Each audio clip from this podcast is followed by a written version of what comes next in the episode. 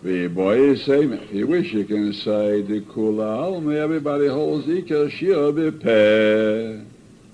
That's a separate taz now. The next piece is a different taz. Ikar shir b'peh. Therefore, the kli zemer are not kli shores. And therefore, you cannot learn from the obuv of Moshe to make wooden kli shores. Or, that's how they learn it. Or the ain donin efsha mishi efsha.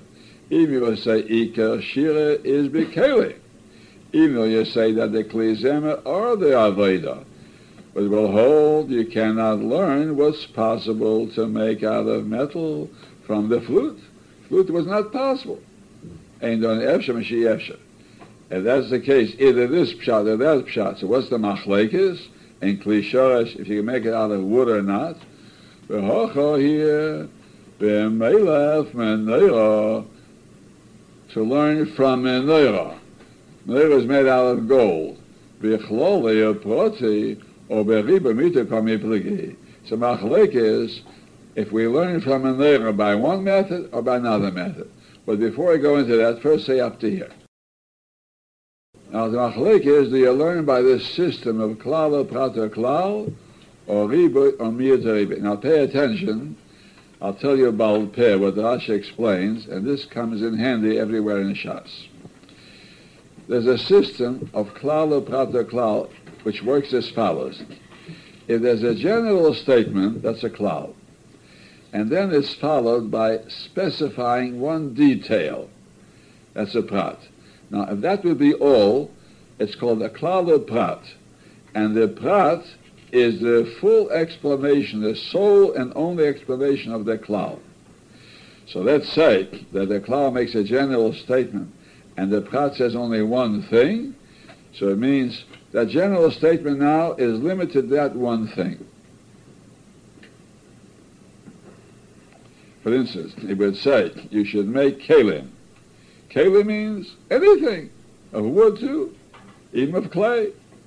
Then it says, of pure gold. Gold is already a prat. If that's all the Torah would say, then you're stuck. You can't make kelim of anything but gold. Klal leprat. Ein beklal, el masher leprat. You can't explain the klal any other way than the prat explains it. What's that mean? You should make kelim? Zohov Torah. Just of gold. Then it goes on and it says, you make it. Miksha, and one piece, let's say. That's again a general statement. One piece, anything. One piece of wood, one piece of clay. Now the question is, what's the klal coming to tell us at the end? The klal comes to add more things, not only gold. That's why the last klal comes. Now, now you have not, not only a klal apart, now you have a klal apart the klal. So klal apart the klal is malbe everything. However, you're still limited because there's a prat. But it doesn't mean only the prat. I'm going to repeat now. When there's a klal of prat, it meant only the prat, and nothing more than gold.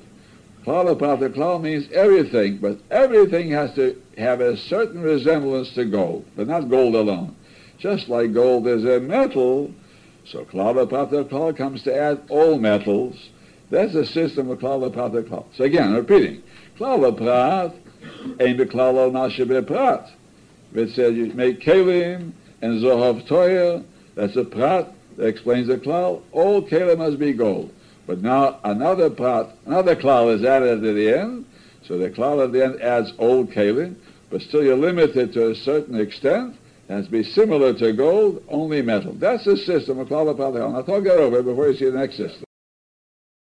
The other system is called riboy and miyut and riboy. So when the Torah says make kelim, if you follow this system, it's a, it's a riboy. Make all kelim, unlimited, whatever it wants, clay, wood. Then there's a miyut. Miyut means a limitation of the zohav Torah.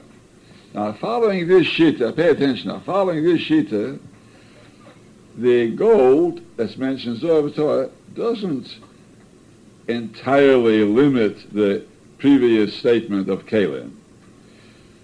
In the case of riboy and miyut, The Ribui Miyut alone, without any following thing, accomplishes as much as a klal uprat a klal accomplishes. Just like we saw, klal uprat a klal means everything, only has to resemble gold, that has to be metal. A Ribui Miyut says the same thing. Make kelim of gold, doesn't mean only gold. Make all the kelim that you want, only has to resemble gold, has to be a metal. So when you say Ribui Miyut, even without a following Ribui again, just Ribui Miyut alone, that accomplishes as much as klal uprat klal. Now when another Ribui comes, so the second Ribui says everything. You're not even limited to make it resembling gold. It doesn't have to be metal. You can even have wood too. So why is gold mentioned? Gold is mentioned just as a miyut to exclude one thing. What one thing to exclude? The worst thing, the worst material you can choose, clay. Clay is no good for kli shayis. That's all the miyut accomplishes. So again, if you have a ribui followed by a miyut, it'll accomplish as much as klal uprat klal accomplished. It's malbe everything, only similar to the prat, similar to the miyut, has to be metal. But now there's another ribui, it's malbe everything, even not metal. So what's the miyut of the gold come to exclude? The worst thing you can think of, that's clay. I'll talk over the whole thing. On the way, some people are talking over so gishmak, and see, it would be a good thing if we could sit here and base yourself another two hundred years, especially if it's air conditioned with breakfast afterwards. Rabbi Dorish Klal Prat. Rabbi followed the system of Klal Prat. And Rabbi Yehuda Dorish Ribui Miyut means klal uprat klal, just saying it briefly. And Ribui Miyut means Ribui Miyut Ribui. Now as follows: Rabbi Dorish Klal Prat means klal uprat klal. Bosiso menoiras. You should make a menorah. Now menorah would mean anything. That's a klal. Then the Torah adds the word zohar Torah, pure gold. That's a prat. Now if it just said that, would mean you can only make it out of gold. Then the Torah says, miksha teor semeler, menorah she made out of a solid one piece. It's also a general statement now. Chozar v'kolal. He's going making a second klal now. So now you have klal uprat klal, so it means everything. However, there's a prat that limits you. So we say, Iya Tordon, you can only learn other things that are ela kena prat, that are similar to the prat. What's the prat? Gold. Ma prat meferah, just like the prat which is explained, is shalmatis, doesn't have to be gold, because now that you have a last klal, it adds other metals too. But since the prat as gold is metal, I've called shalmatis. So now as follows, I'll repeat what we said before briefly. Had you just had the klal of prat alone, it would mean only gold. Now you have the last klal, it's malbe everything. But it cannot be everything exactly because it says gold. So you must say it means all metals, because gold limits you from wood. It has to be at least similar to gold in something. Rabbi Yisrael, Rabbi Yehuda Dorish, he followed the system of Ribui and Miyut as follows. Vasisa Maneiras, he says, Ribui. Ribui means everything. Zohar Torah, Miyut. It's not a prat, it's a miyut. It comes not to say that nothing but gold, it comes to exclude something. So according to this, or if you only had the ribui and the miyut, we'd be just in the same position as a klal uprat klal. It's malbe everything similar to gold has to be metal. Then it says, Miksha teor semenerah chozar ve'ribui. So now you have a riba, miyut ve'riba, riba hakol. Everything is possible to use for kli shayis, even wood. If that's the case, my Rabbi, what is it, Malbi? Rabbi hakol is Malbi everything. Call me everything, or my miyut.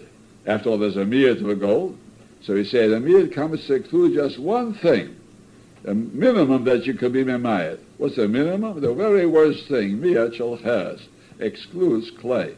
So clay, everybody holds, you cannot make kli shayis. But wood, it's a machlokes, say it.